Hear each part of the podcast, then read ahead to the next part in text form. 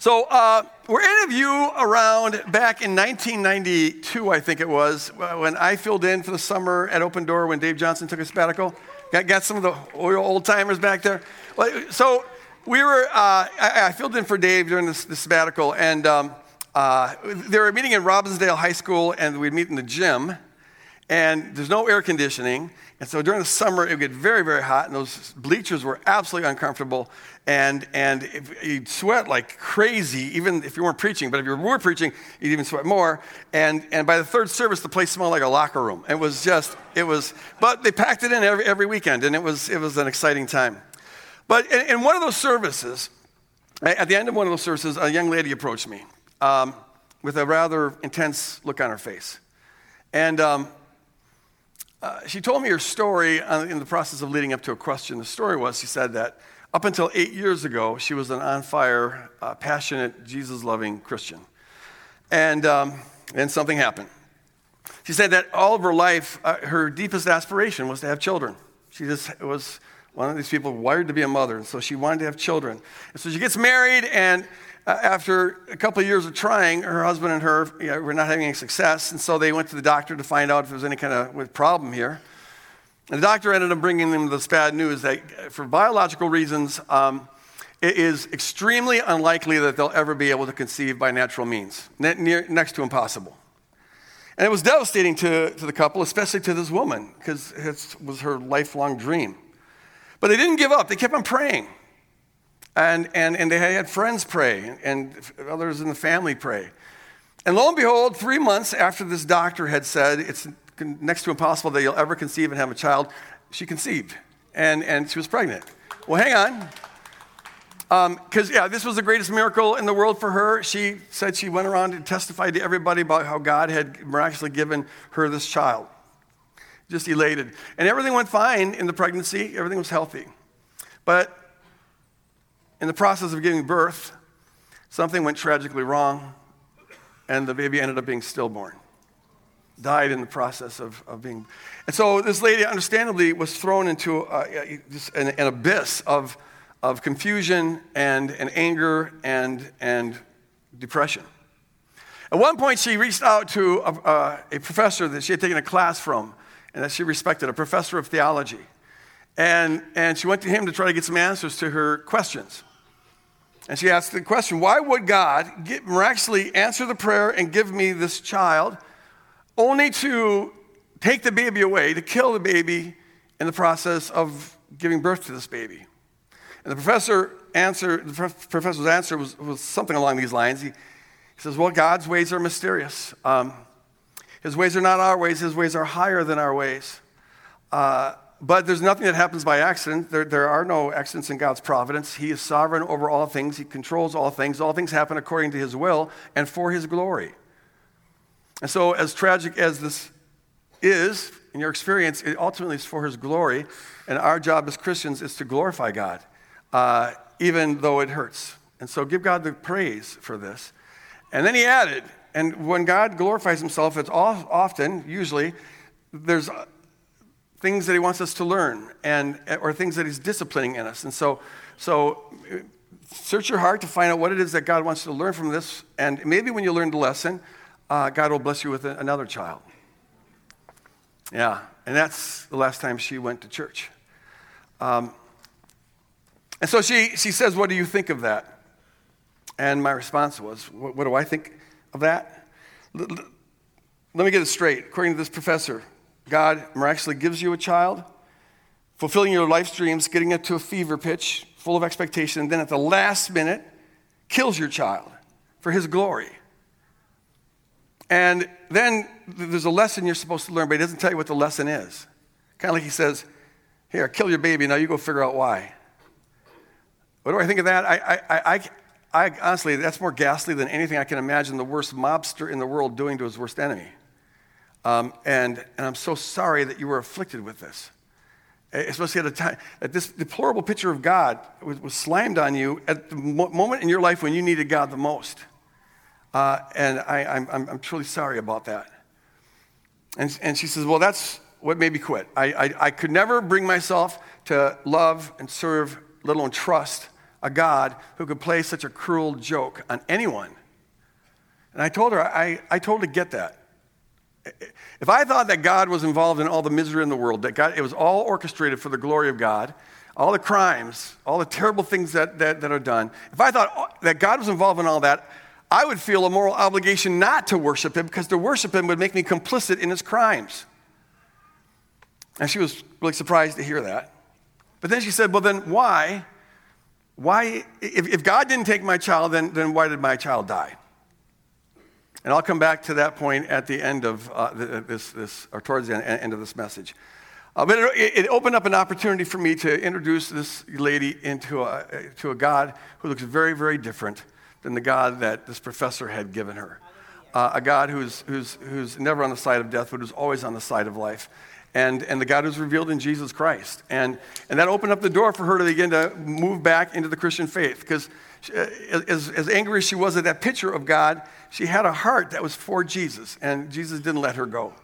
Um, and, and so she was able to start to move back into, uh, towards the, the Christian faith. Um, I get questions like that all the time. And it seems like the older I get, the more I get them. Uh, people asking, they, they, they, they, confront some kind of hardship or disaster or calamity, whatever, and, and, and they're told that it's all for the glory of God and that there's a lesson that they're supposed to learn, or maybe God's punishing them or disciplining them or whatever. And like this young lady, it sends a lot of people down into a spiral.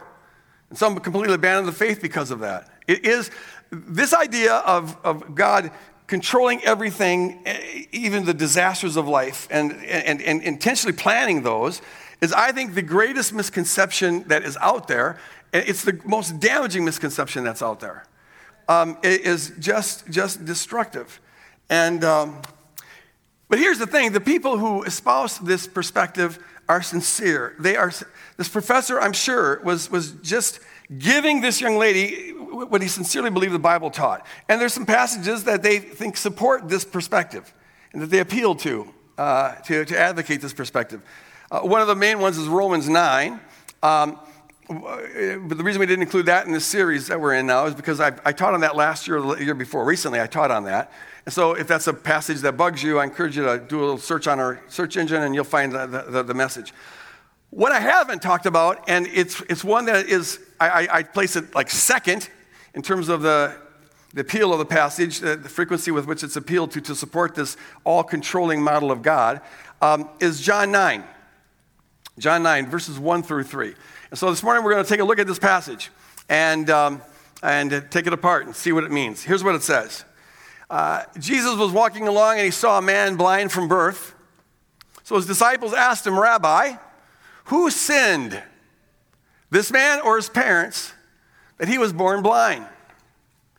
And Jesus answered, or Jesus responded, Neither this man nor his parents sinned. He was born blind so that God's works might be revealed in him. So they come upon this blind guy, and the disciples want to know who's to blame for this? Who's at fault for this? Him or his parents?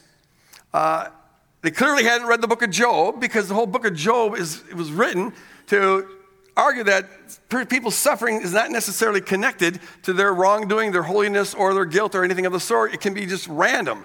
Uh, but they apparently hadn't read that book, or if they had read it, they forgot about it, or maybe they misunderstood it. I don't know. But if they had read it, they wouldn't ask this question, but that's the question they're asking.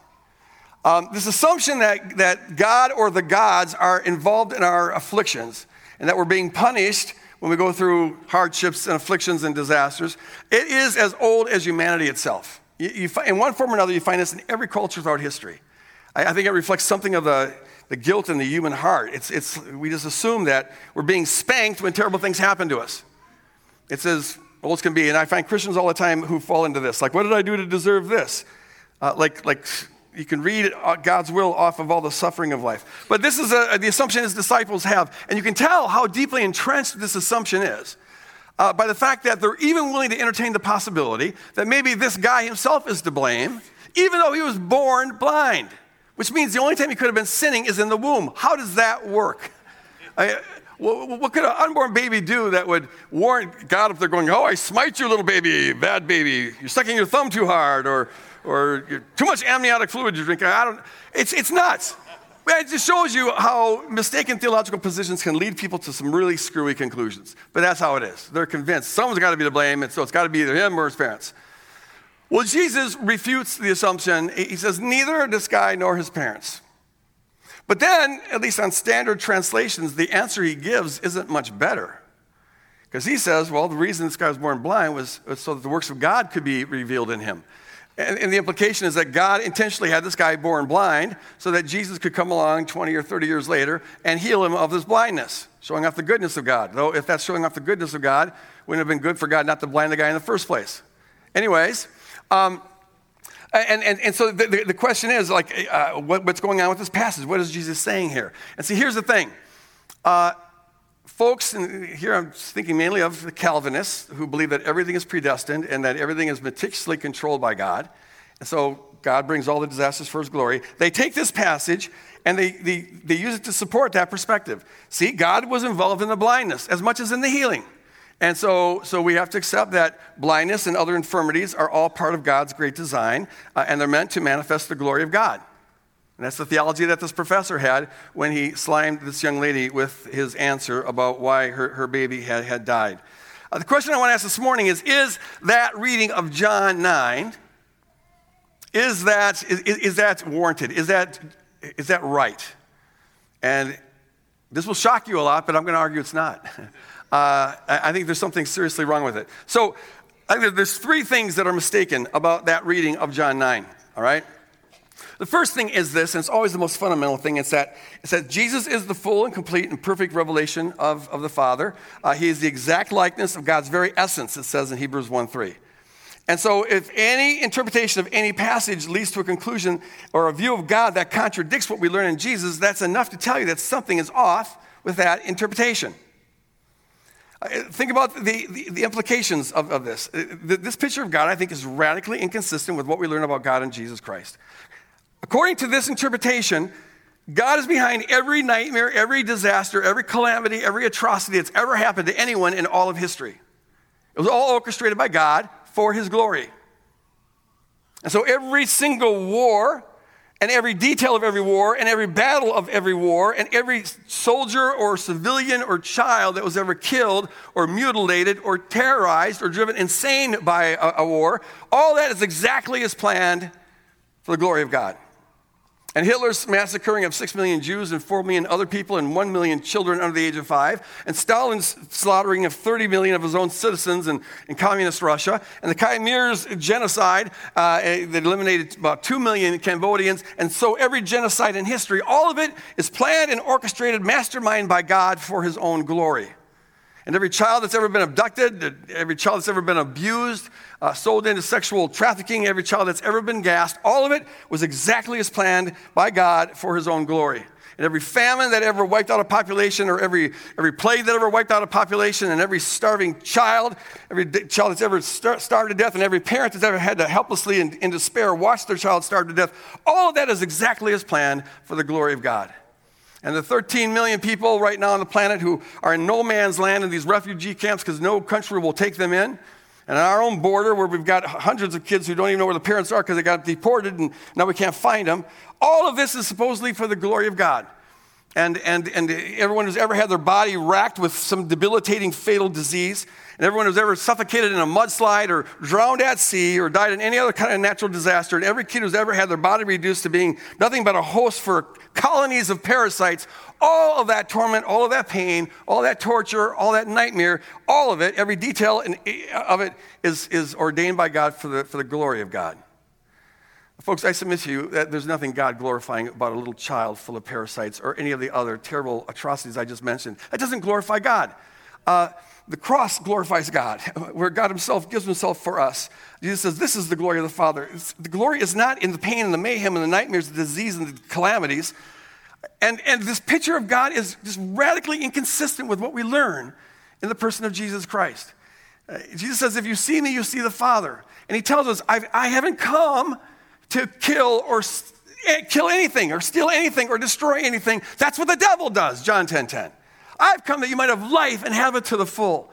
And that itself is telling us that, that God, the God revealed in Jesus Christ, is always on the side of life and he's never on the side of death. Amen? Yeah. He's, he's not a death God. Satan is the Lord of death, and he always comes to kill, steal, and destroy. So if something's killed, stolen, or destroyed, don't attribute that to God. That ultimately goes back to the one who's the Lord of death, the enemy who, who's always working the roaring lion to kill, steal, and destroy whatever he's capable of. And throughout the ministry of Jesus, you just see that God is on the side of life. Uh, Jesus, he, he, he set people free from their infirmities, right? Never once did he ever inflict anyone with an infirmity. Uh, he, he, he fed hungry people.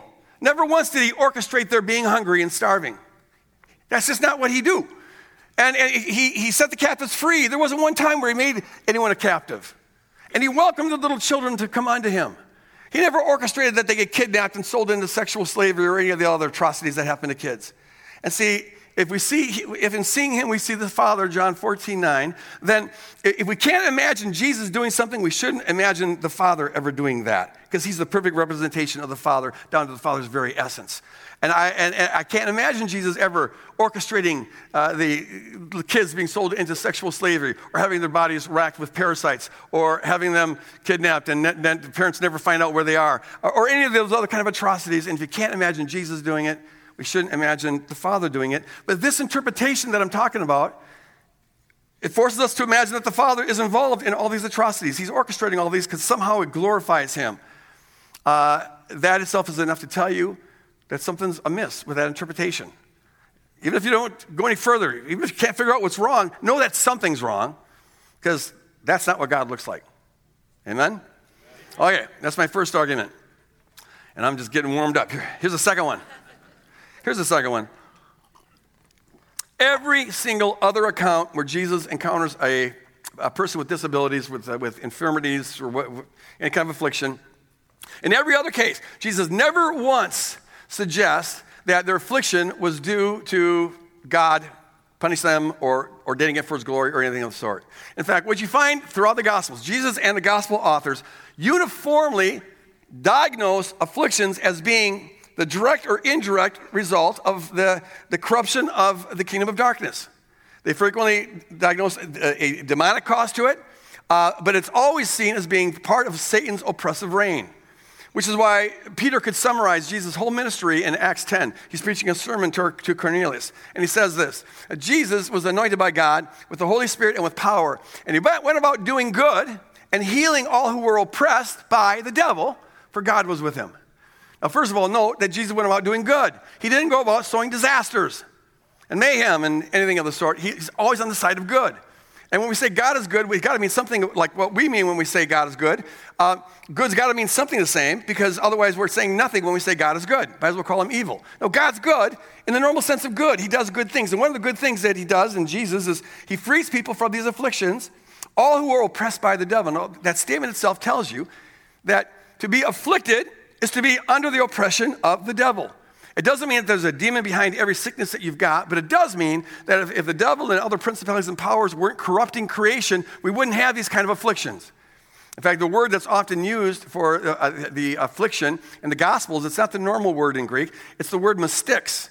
And it literally means to flog or to be beaten. And so Jesus sees these people as being uh, as victims of the, the, the, enemy's regime. They're being flogged by, by, by Satan, and he comes to set them free. The only exception, the one exception to this is John 9. It's the only place where God is associated as, as in some way the cause of an infirmity. And so, what uh, the Calvinists want to do with this passage is they take this passage and now they're going to privilege it over the other passages and use it to reinterpret all these other passages to make them say something that they don't say. They all say that the, the infirmities are the result of Satan's reign. So, what the Calvinists do is they'll say, well, yeah, uh, these afflictions are caused by Satan's reign, but since John 9 says that God uh, is also involved in it, then it must be the case that God is controlling uh, or ordaining what, what Satan and demons do. And so, yes, the, the, the demons are the immediate cause of the afflictions, but the ultimate cause is God. The ultimate explanation. Because everything that the devil does is, is it's, it's, it's, it's within God's providence. It's, it's part of his design. He ordains it, and, and, and, and Satan carries it out. Folks, I submit to you that that is just bad exegesis, it's bad hermeneutics, it's bad Bible interpretation. It's not the good way to read the Bible don't take one passage, especially when that one passage says something different on a topic than all the other passages say. and then use it to reinterpret all these other passages to make them say something that they don't say. That's just not the way to go about it. Uh, and besides, if, if, if, if God, if, if, the Father is ordaining what the devil does, uh, and then when Jesus sets people free from the oppression of the devil, he's really setting them free from the oppression of the Father. He's saving people from God the Father. What's wrong with this picture? He says, I reveal the Father. I don't like work at cross purposes with the Father. Yeah, my Father afflicts, but I come along and heal. No, that's, that, that, that's a schizophrenic God. And on top of that, if everything the devil does and demons do, if, if that is all what God ordains them to do, what God uses them to do, then how is God really different from the devil? I'm sorry, I don't mean to be insulting, but uh, doesn't it follow? Uh, how is God? Now, Calvinists get a little irate when you raise this argument. Um, in fact, they can get really irate, chafed, bristle, uh, when, when, because they, they'll say that God is infinitely different from the devil. Because, see, God is all good uh, uh, in, in ordaining that the devil do these evil things, but the devil is evil for carrying them out. Yeah, it, it makes sense of that. God's all good for ordaining the devil to do the evil things, but the devil is evil for doing what God ordained him to do. And see, folks, honestly, when, when, when they give an explanation like that, and that is the explanation they, they give, they might as well just be speaking in tongues, as far as I'm concerned, because all I hear is, what does that mean, even? What does that mean?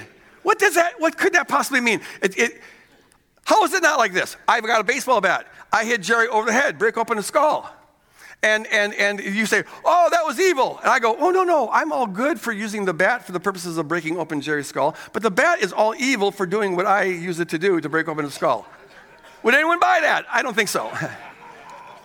that, but the bottom line is that, it, the bottom line, folks, is that it's never good to take one passage and use it as the, the, the interpretive lens through which you're going to re- redefine all the other passages.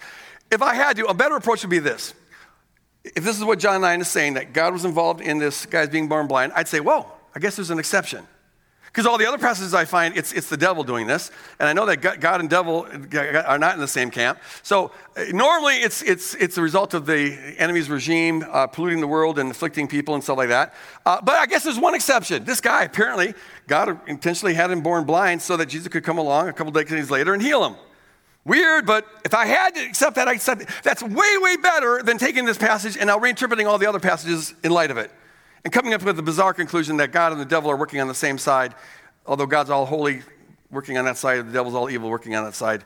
Unintelligibility upon unintelligibility. It just gets, it's mystery all the way down. So if I had to go with that interpretation, that would be a better interpretation. But I don't have to go there because uh, now I'm going to give you an alternative explanation. And this is my third argument. Um, and it's going to require learning a little bit of Greek. So, are you ready to learn some Greek? Yeah. You, like, you eat a Greek like, for breakfast. You love it. Arr. Let's, let's get into this thing here. Okay, so the, the, the crucial passage here is verse 3 which according to the NRSV uh, and uh, uh, all the standard translations have something like this. It said, Jesus answered, or the word there could be just responded, Neither this man nor his parents sinned. He was born blind so that God's works might be revealed in him. Um, or the NIV has, this happened so that the works of God might be revealed in him. Now, I'm going to show you the Greek, the actual original Greek. And there's no dispute about what's in the original Greek. Uh, there's no textual variation on this. And, and, and I'll, give you the literal translation beneath every one of the words. And you got to know that the word order is different in Greek than it is in English, so it sounds kind of convoluted.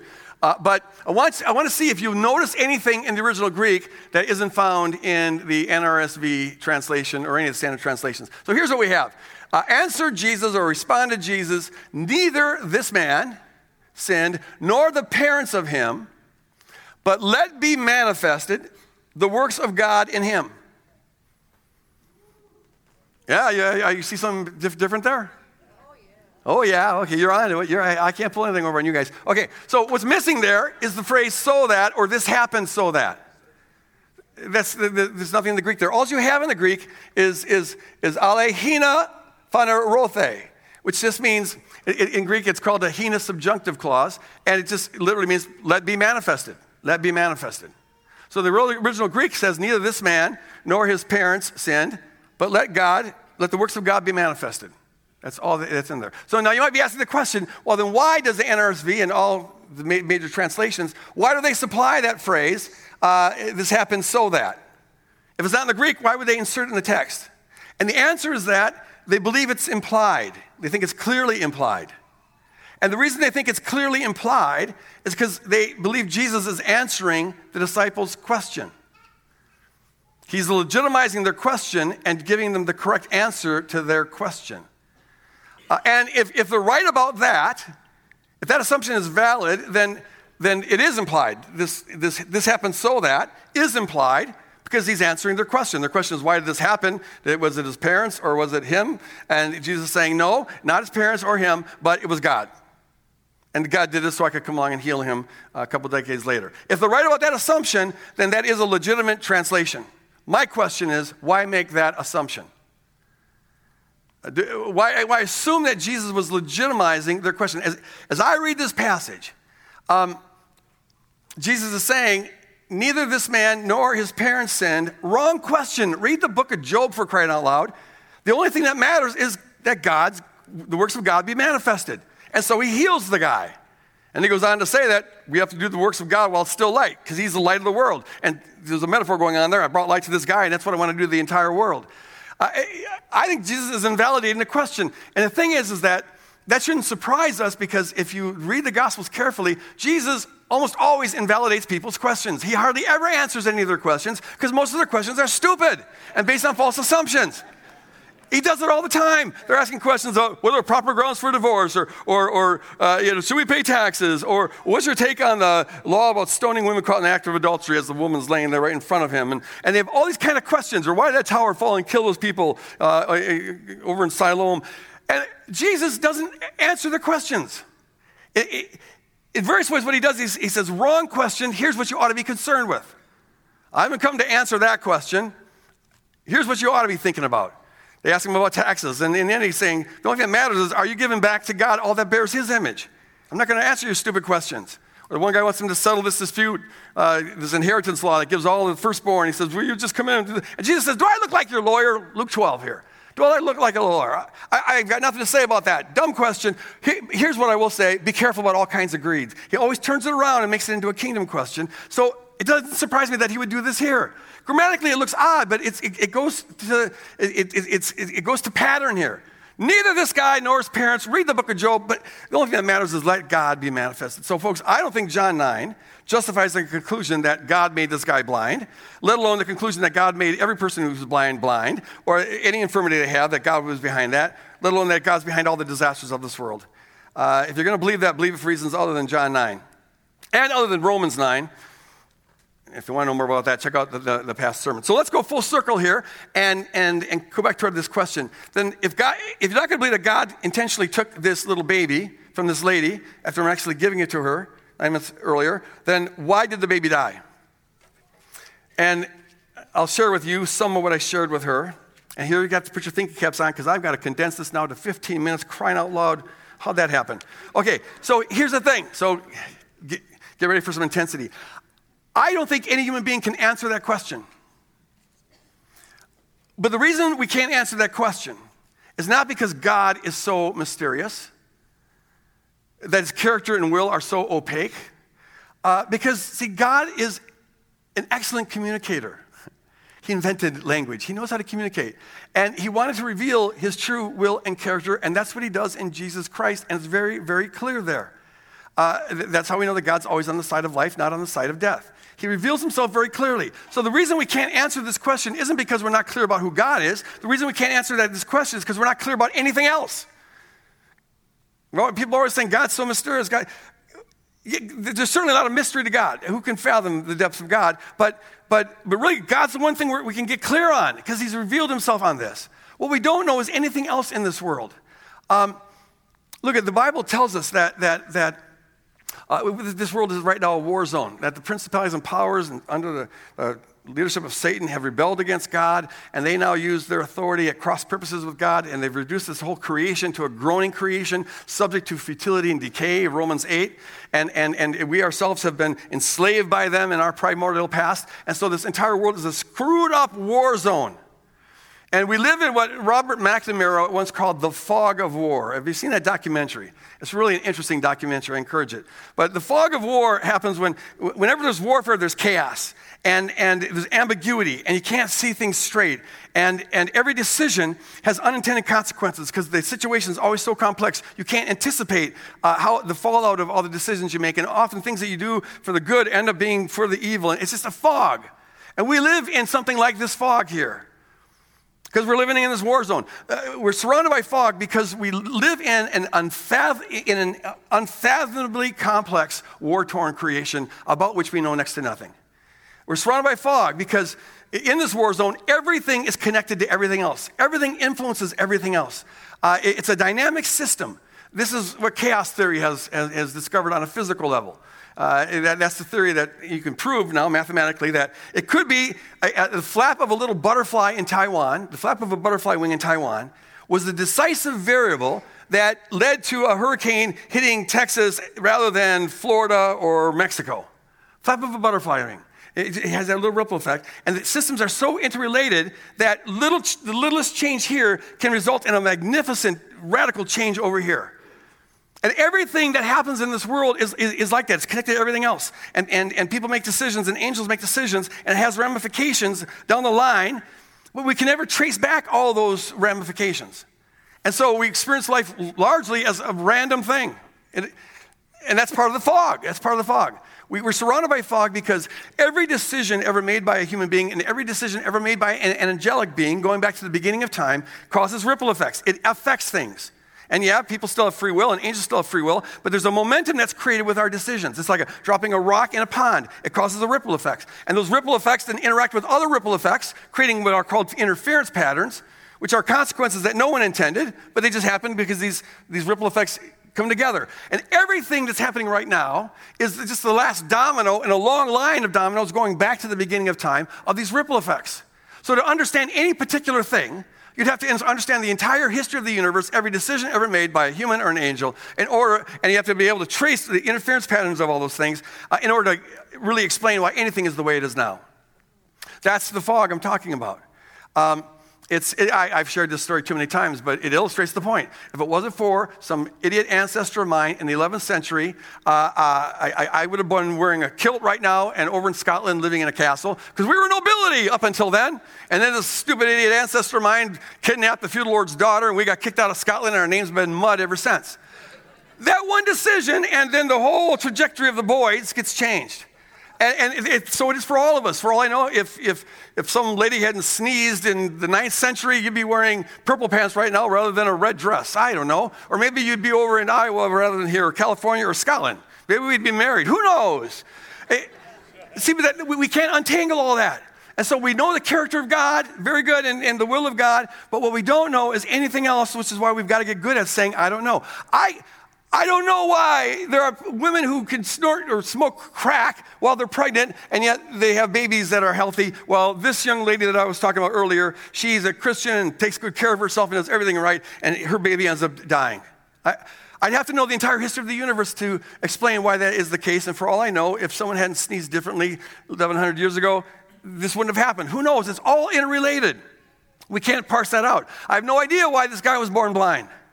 Um, I'd have to know the entire history of the universe, or why anyone is born with affliction, or why anyone acquires the afflictions they do later on, or why anyone uh, dies when they do, why some people live only to three years old, others to 30, some to 103. Why? Well, that's very, it's, I don't know. I don't know, but I, I, know this that God looks like Jesus Christ. And so, if, if, if, any event transpires that doesn't reflect his good character, that doesn't reflect the beauty of, of, of, of the God that he reveals, I don't, don't attribute that to, to, God. That comes from wills other than God and ultimately goes back to the kingdom of darkness because if the, if, if, if, the powers hadn't rebelled, if Satan hadn't rebelled, if the world wasn't being corrupted, we wouldn't have any of this crap. And so, it's ultimately traceable back, traceable back down to them, which is why the Gospels always diagnose these afflictions as being under the oppression of the enemy. So, folks, in this, in this, in the fog of this unfathomably complex, war-torn creation, the only thing that matters is not finding out who to blame, but A, knowing who the true God is, and never letting the pollution of this world pollute your picture of God. I encourage us in this fog, never try to, never assume that anything that happens reflects on the character or will of God. If it's good, yes, every good gift comes from the Father above. So praise God for that. But everything else, you don't have to know in particular how it got here, but it's here and it's not of God, and so it comes from sources other than God. Uh, if, if we can't tell friendly fire from enemy fire, we are in deep trouble. We've got to be able to say, like the farmer in Luke 13, this an enemy has done.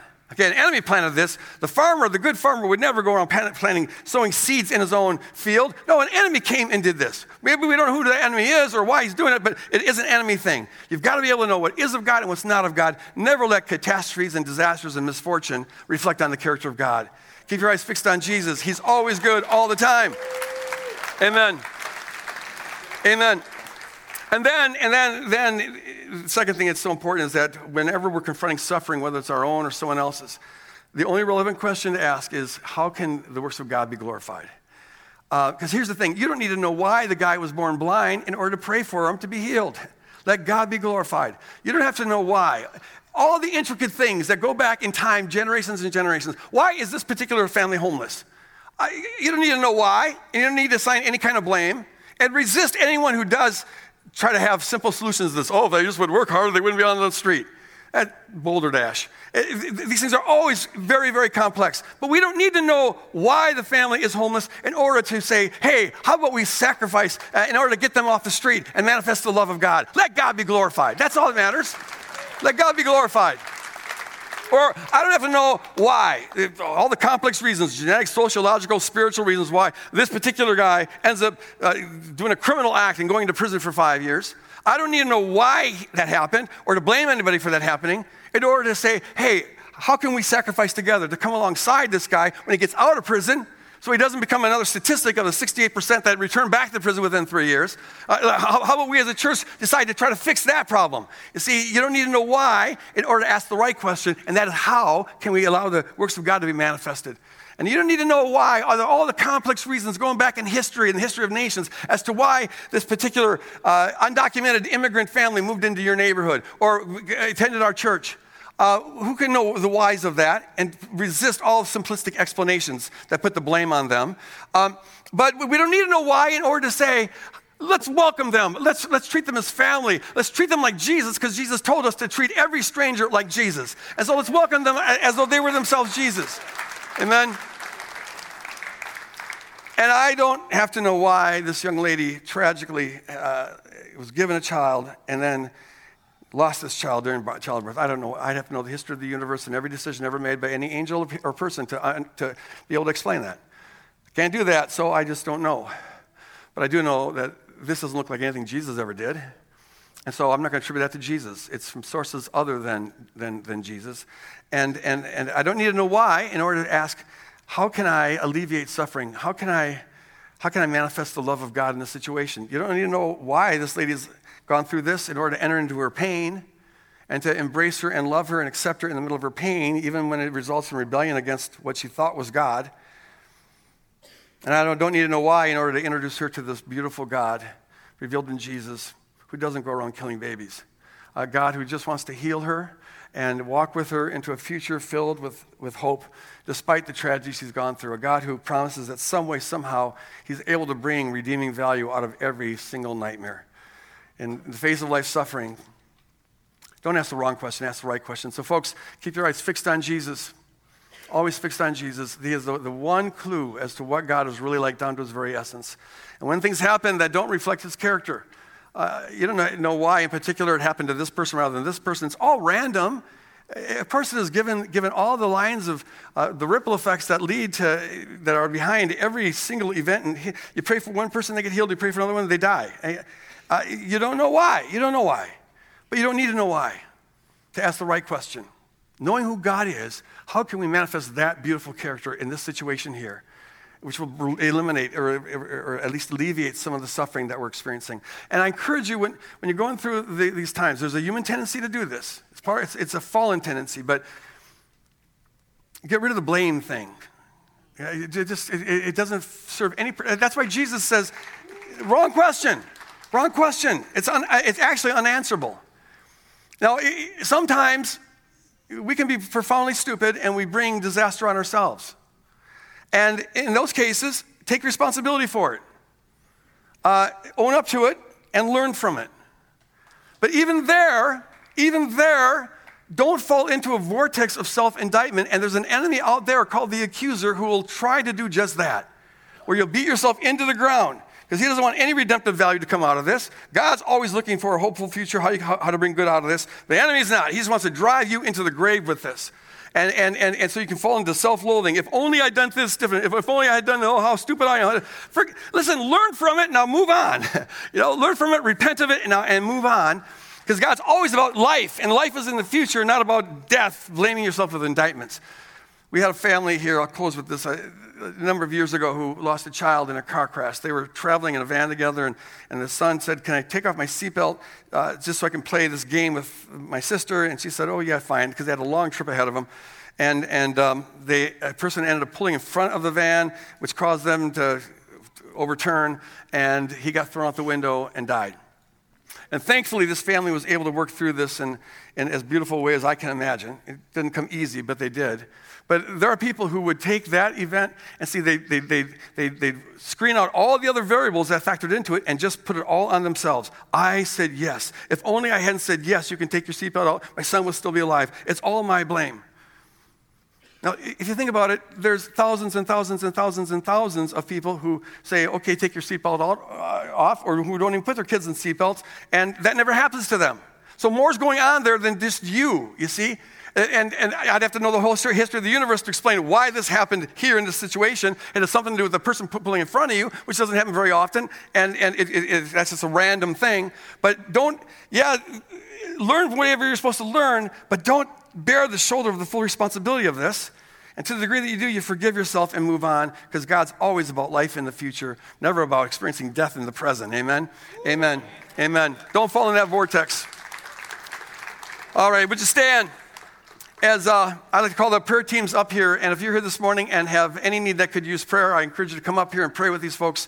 Uh, they'd love to minister to you. And if you're here this morning and you're not a surrendered follower of Jesus, but there's something in your heart that's saying you should really consider that, come up here and talk to these folks, and they'd love to explain to you what it is to get started on this adventure of being a follower of Jesus. So, folks, we're, we're going to leave right now, and you're going to go out into a war zone. It's foggy out there.